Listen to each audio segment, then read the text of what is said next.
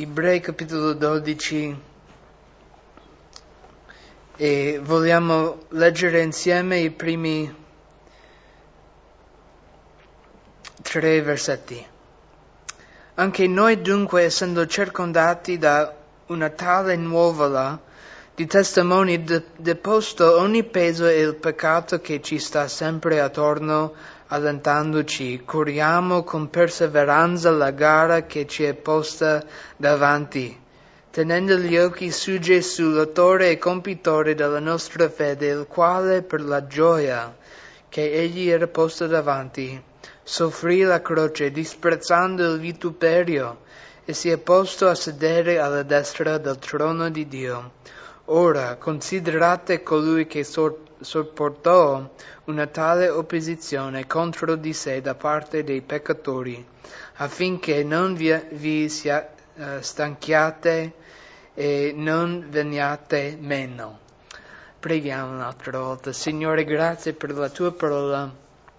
E anche, Signore, un'altra volta vogliamo chiedere il tuo aiuto, la tua guida, che possiamo capire di più queste verità riguardo te, riguardo noi e Signore possiamo andare via di qua sempre incoraggiati di continuare, Signore, di perseverare nella nostra gara in cui ci troviamo. Signore, grazie per chi tu sei, preghiamo nel tuo nome. Amen.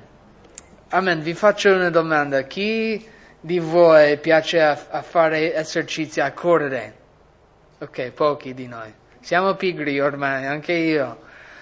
Quindi comprendete questa analogia riguardo uh, questa gara in cui noi ci troviamo, questa gara di fede. Nelle, nelle sport, magari quando noi facciamo il corso, noi facciamo, corriamo, i primi tre passi, almeno per noi, già voglio smettere. Va, va, sono stanco, dai, andiamo in macchina a McDonald's e non facciamo più questo, questo dolore.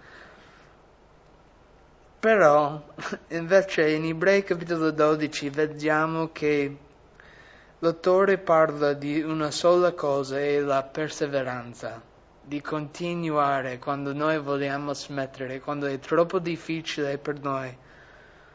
E l'autore qua, lui usa questa analogia riguardo questa gara, questo corso in cui noi siamo come cristiani.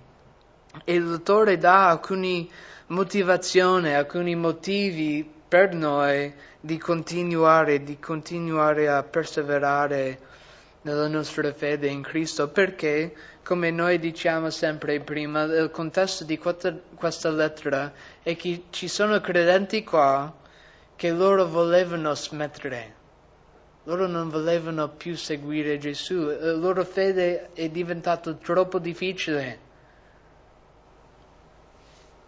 Hanno pensato la, la vita prima che abbiamo conosciuto Gesù era molto più facile eh, avevamo gli amici, nessuno ha perseguitati noi, era troppo facile, magari torniamo a, a quella vita, quella vita più facile, questa vita, la nostra fede in Gesù è, è troppo difficile e quindi erano a un punto molto importante nel loro cammino con, il, uh, con Dio. E, e, quindi l'autore scrive a loro riguardo questo grande pericolo. Io credo che pericolo in ognuno di, noi di, di, smettere, di smettere a, a, continuare il nostro cammino con il Signore, magari le cose del, del mondo sembrano piacevoli, magari è meglio di mollare a motivo della nostra famiglia, dei nostri amici, sembra che ci sono tante ragioni per smettere che che sono, sono migliori. Però lui menziona il solo motivo per continuare è, è, è Gesù. Gesù è il nostro motivo per continuare, il nostro pe- premio. Perché le cose del mondo provano a, a, a farci a, a smettere, le tentazioni, le sofferenze a, a smettere nella nostra gara con il Signore. E quindi vediamo il primo motivo per continuare questa, questa gara in cui noi troviamo, perché nel, nel Nuovo Testamento gli autori assomigliano la nostra fede in, in Gesù come una gara, oppure magari una battaglia che noi siamo soldati. Però qua lui usa, usa queste parole riguardo la gara che noi corriamo.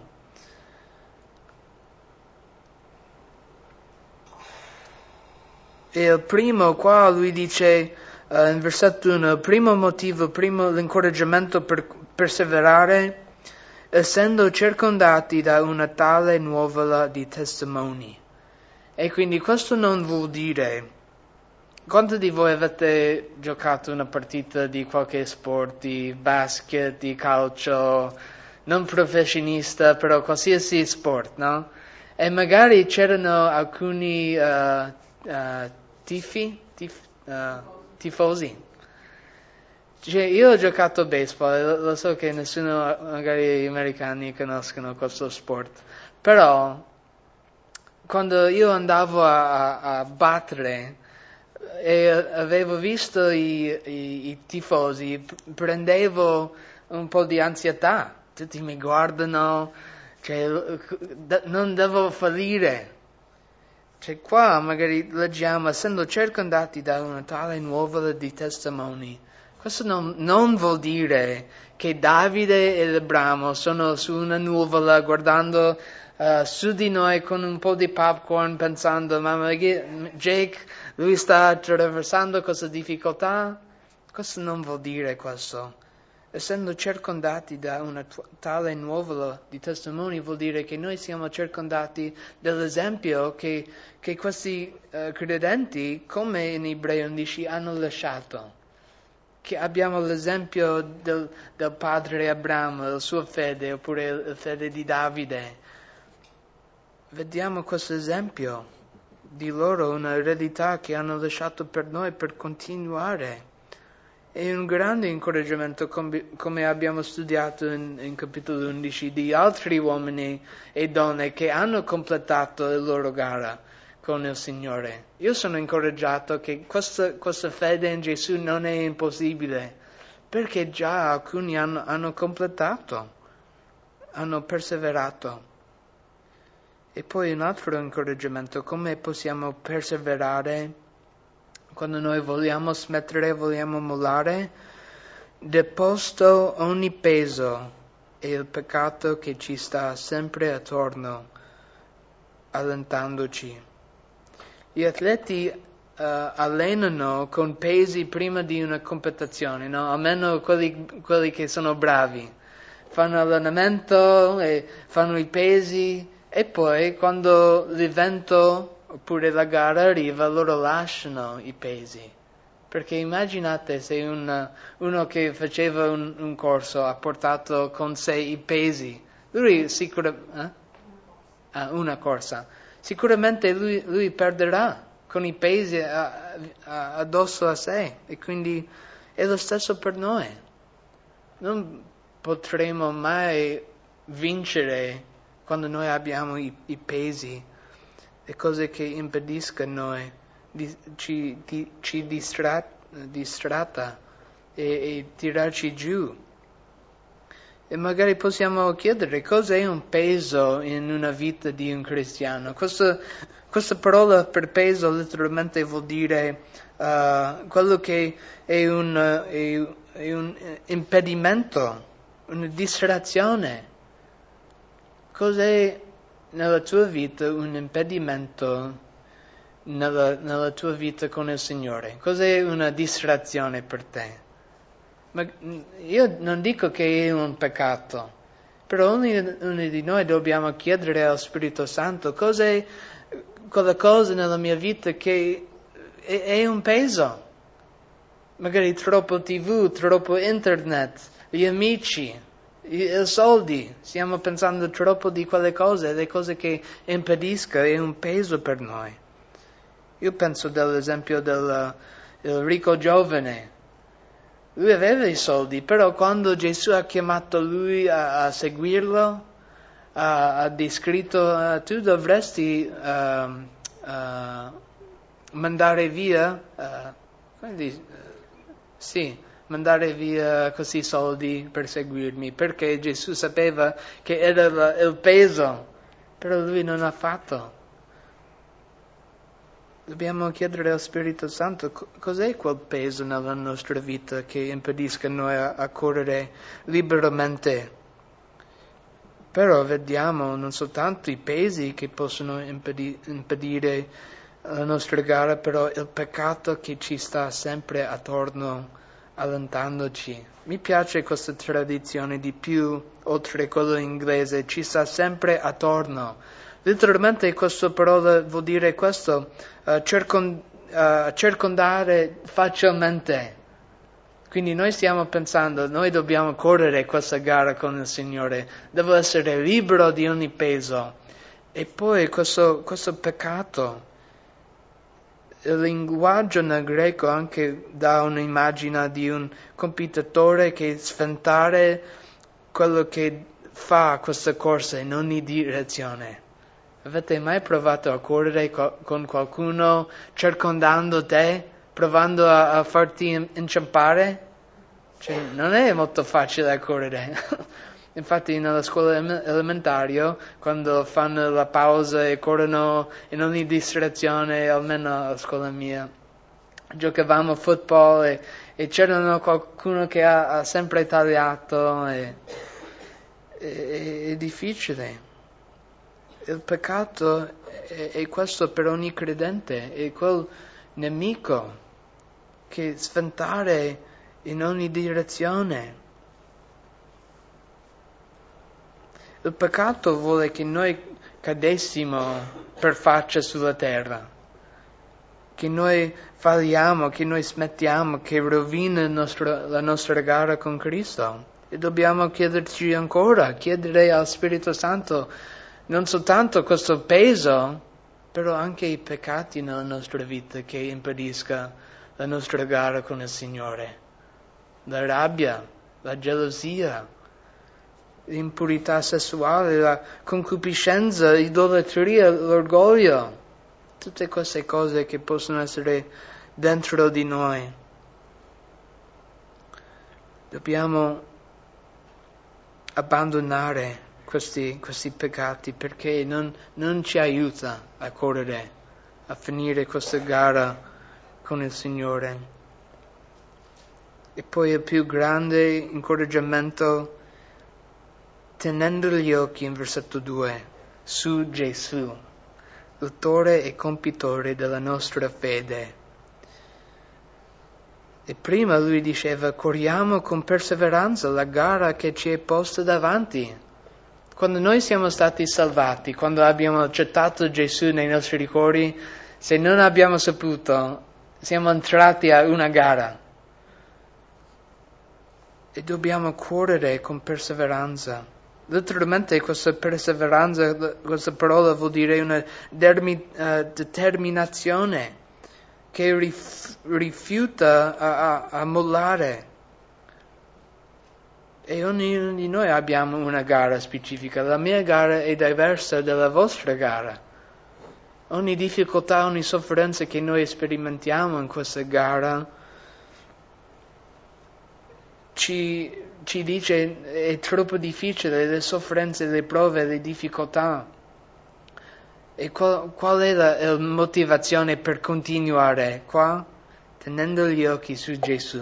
Gesù è l'unica motivazione per noi per continuare.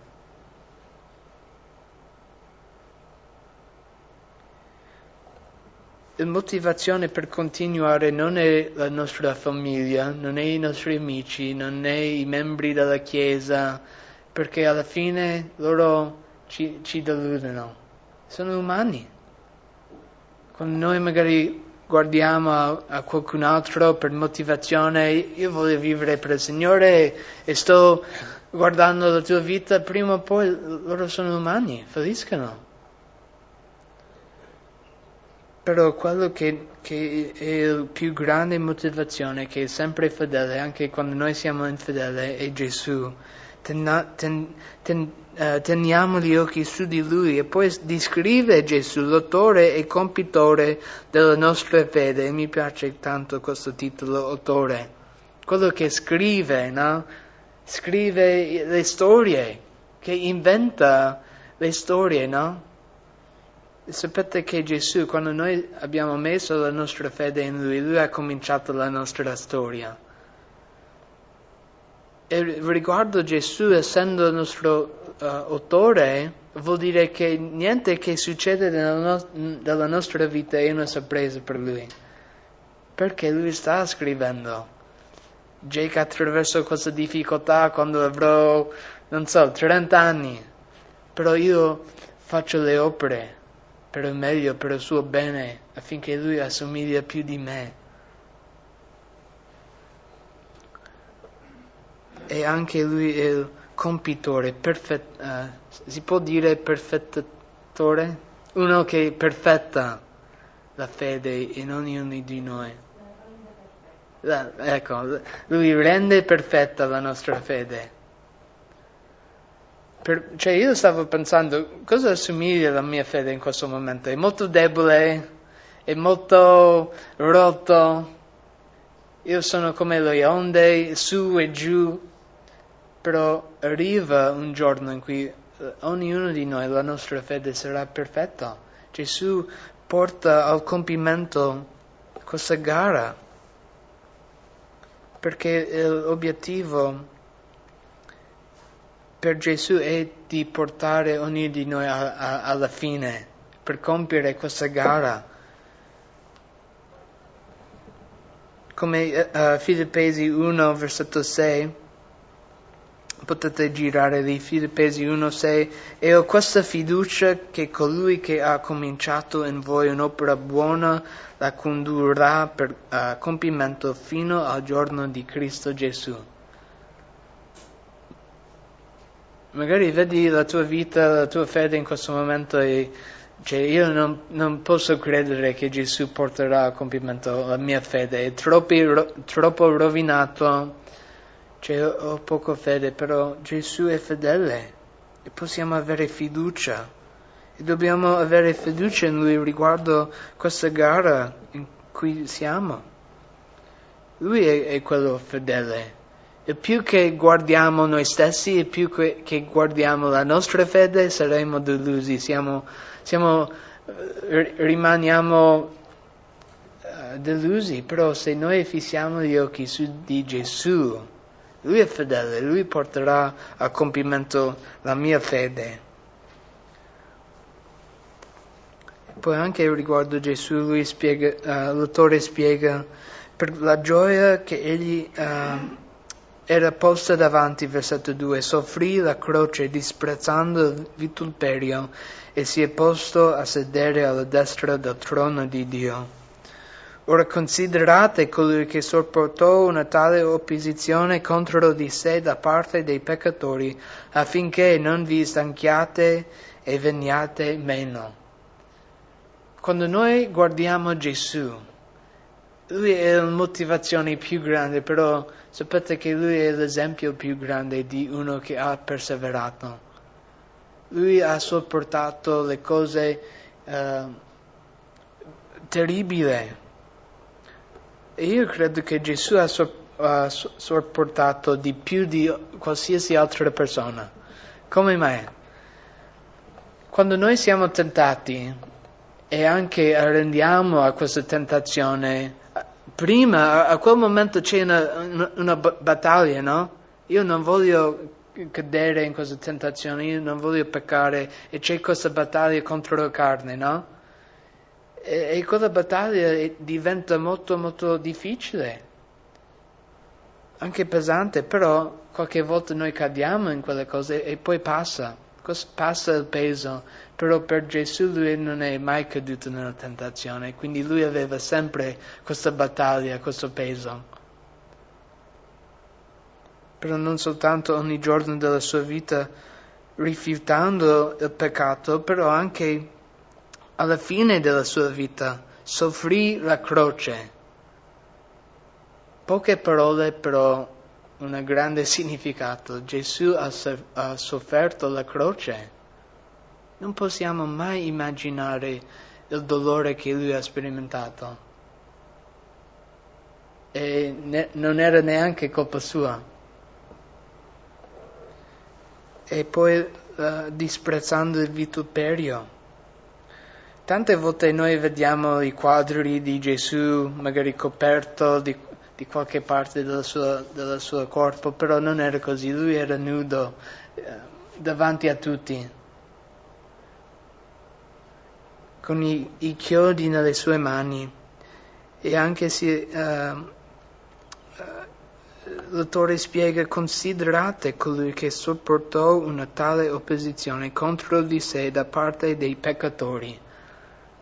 Siamo noi quelli che uh, uh, ha fatto questo contro di lui.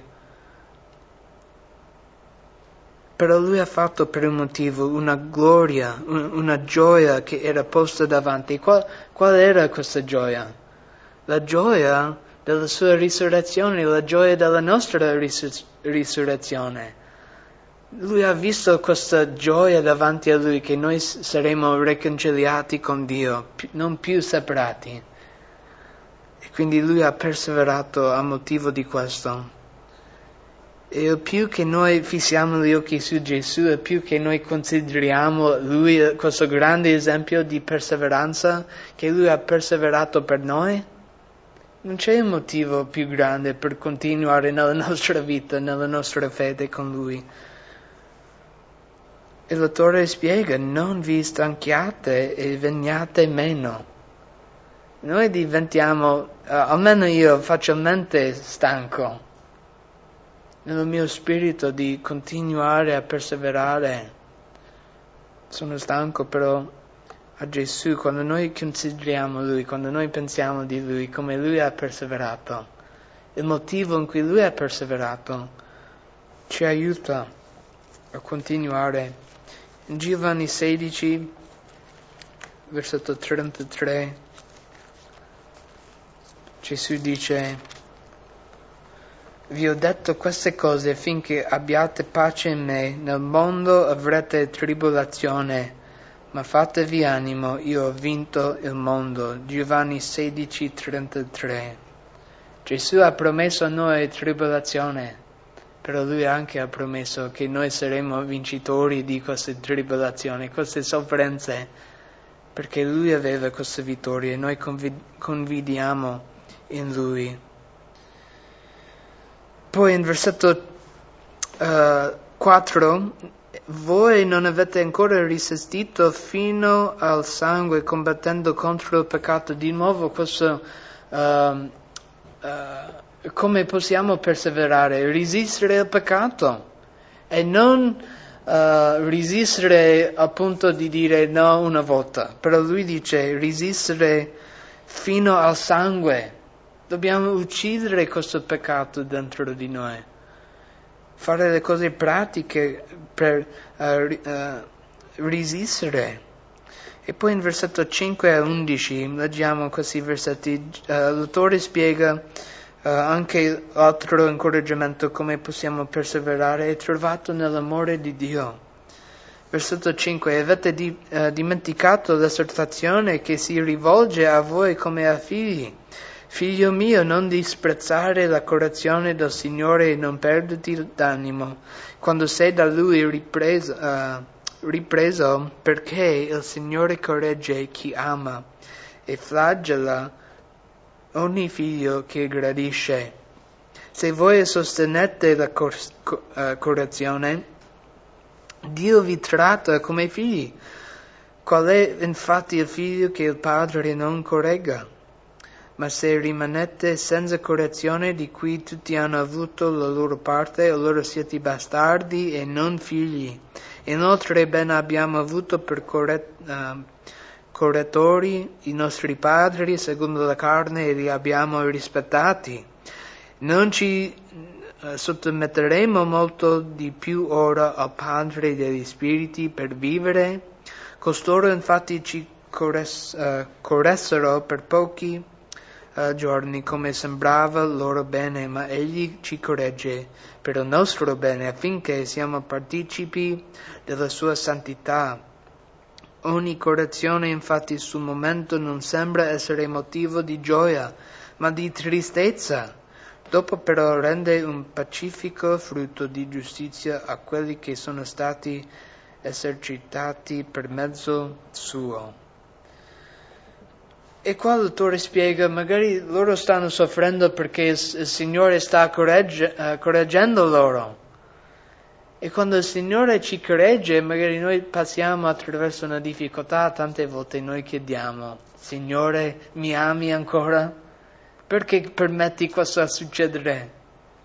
Infatti l'autore sta dicendo, dobbiamo perseverare anche la correzione di Dio perché Lui fa per il nostro bene affinché diventiamo più santo e lasciamo i spari peccati che abbiamo fatto. Versetto 5 e 8 l'autore uh, cita Proverbio uh, 3, 11 e 12 dove lui dice figlio mio non disprezzare la correzione del Signore e non perderti d'animo quando sei da lui ripreso perché il Signore corregge chi ama e flagella ogni figlio che gradisce. E questo dà la prova che noi siamo figli di Dio perché Lui ci corregge. E meno male, altrimenti, se noi continuiamo in questi sbagli, questi, questi peccati, il Signore ci lascia andare, vuol dire che Lui non si frega, noi non siamo i Suoi figli, siamo illegittimi sei figli di qualcun altro, invece noi siamo figli di Dio e, e Lui ci corregge e, e, e, dà il suo amore per noi. E i risultati in versetto 9 a, a 11 è per il nostro bene e poi mi piace in versetto 10, uh, 10 affinché siamo partecipi della sua santità. Io voglio essere partecipo della, della santità di Dio. E come facciamo quando noi siamo corretti da Dio? E, e io sono così felice che Dio mi corregge e Lui continua a correggerci, perché alla fine noi saremo più assimili a, a, a Lui invece del, delle tenebre, del peccato. E, e lui spiega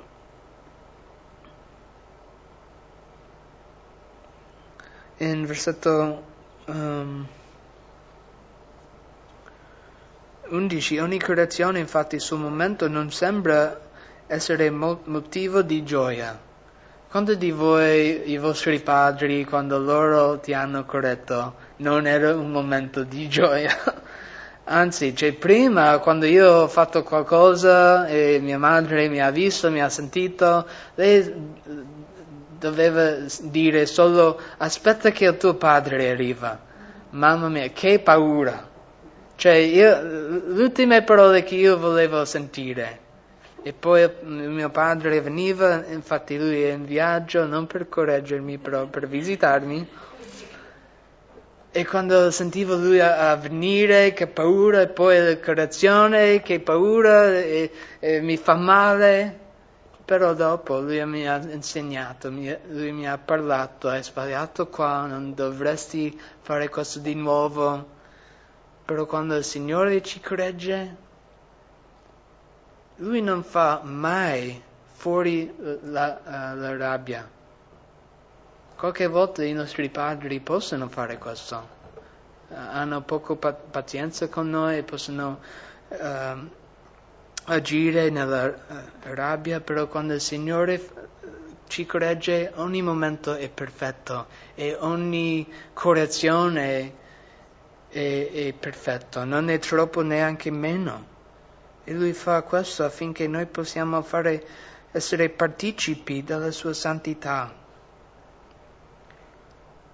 E poi in versetto 12 a 17 l'autore applica queste, uh, questi, queste lezioni E sono ancora altre esortazioni per perseverare in versetto 12. Dobbiamo essere forti, perciò rinfrancate le mani cadenti e le ginocchia vacillanti e fate dei sentieri diritti uh, per i vostri piedi affinché ciò che è zoppo non divenga solgato, uh, slogato, ma sia piuttosto risanto. Spiega che come credenti possiamo diventare deboli nella nostra cammino con il Signore e l'autore lui applica questi, questi altri aspetti che noi sperimentiamo ogni giorno, essendo credenti individuali, però anche noi siamo credenti che facciamo parte di una comunità, de, uh, di una chiesa con altri credenti. E gli altri credenti, quando loro vedono, in versetto 12, le mani cadenti, devono rinforzarli. E, e le mani un, sono un simbolo della preghiera. Magari la nostra preghiera non è così forte. La preghiera è, è anche una chiave per continuare a perseverare. E anche le ginocchia vacillanti. So, vuol, vuol dire letteralmente ginocchia, le gambe che sono rotti, senza, senza forza, però, uh, paralizzati.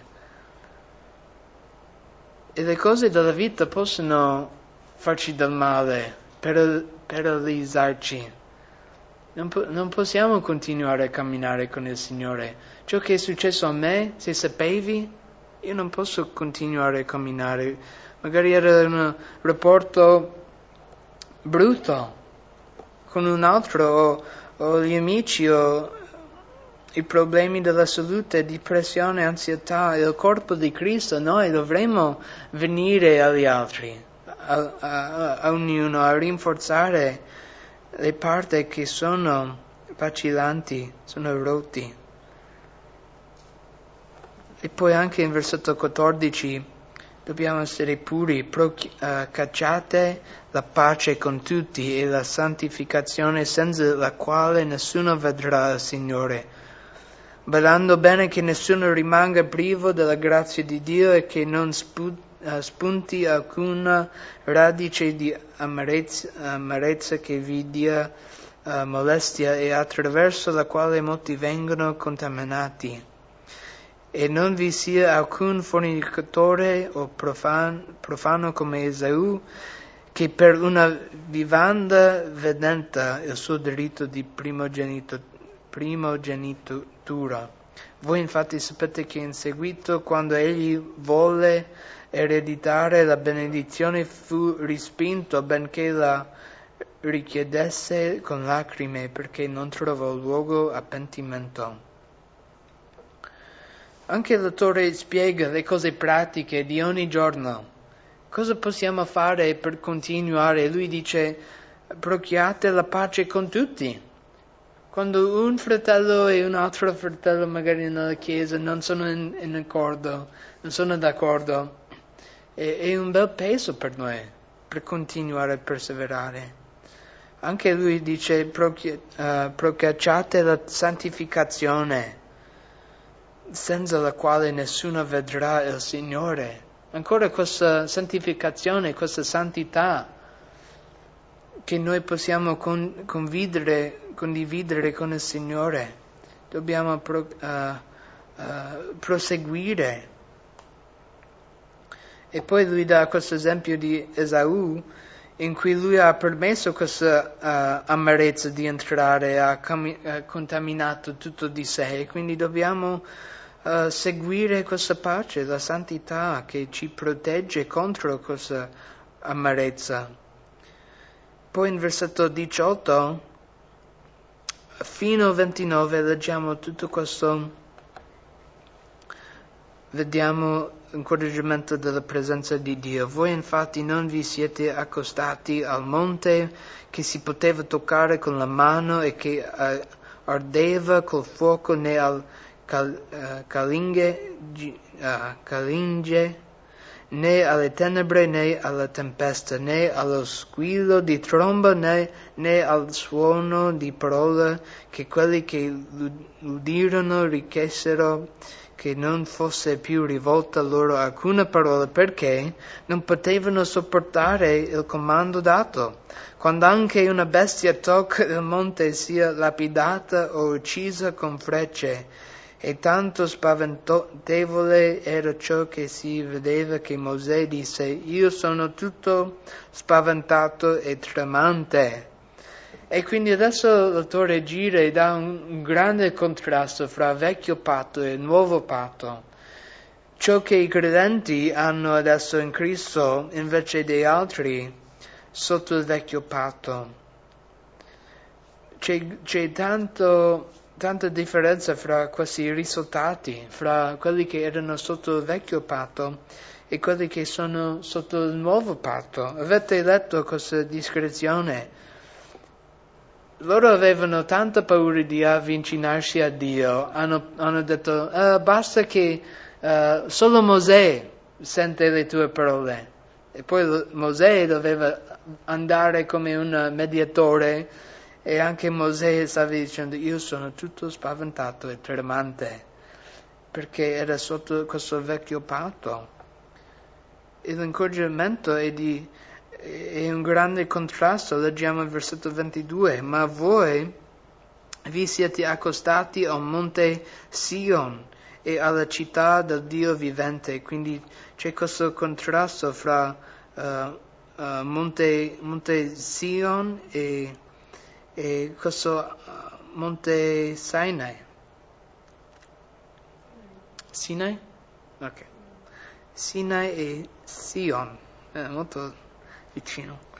Uh, 22. Ma voi vi siete accostati al monte Sion e alla città del Dio vivente, che è la Gerusalemme celeste, e a miliardi di angeli, all'assemblea uh, universale e alla chiesa de, dei primi, primogeniti che sono scritti nei cieli e a Dio, e il giudice di tutti agli spiriti dei giusti resi perfetti, e a Gesù, il mediatore del nuovo patto, e al sangue dell'aspersione che dice cose migliori di quello di Abele. Guardate, quindi lui ha spiegato tu, tutto questo affinché guardiate di non rifiutare colui che parla, perché se non scapparono quelli che rifiutarono colui che uh, promulgava gli oracoli sulla terra, quanto meno scamperemo noi se rifiutiamo colui che parla dal cielo. La cui voce scosse allora la terra, ma che ora ha fatto questa promessa, dicendo ancora una volta io scuoterò non solo la terra, ma anche il cielo. Or questo ancora una volta sta ad indicare la rimozione delle cose scosse, come di cose che sono fatte affinché rimangano quelle che non sono scosse.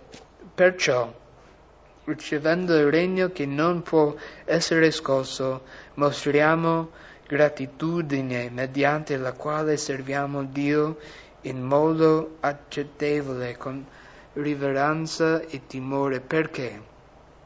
Il nostro Dio è anche un fuoco consumante. E quindi l'autore dà questo grande avvertimento ai, nostri, uh, ai credenti, perché loro volevano smettere, loro volevano mollare la loro fede nel Signore. E poi lui ha, ha, ha spiegato tutto da vers- uh, capitolo 1 fino al capitolo 10 riguardo la grandezza di Gesù, come Gesù è superiore, adesso è il figlio di Dio, ci parlano non più gli angeli, non più i profeti, però il figlio di Dio. E poi cosa facevano loro alla voce del figlio di Dio? Loro sta- non stavano più ascoltando, stavano dicendo Magari le cose nel passato, le vecchie cose erano più facili, ascoltiamo quelle, seguiamo quelle.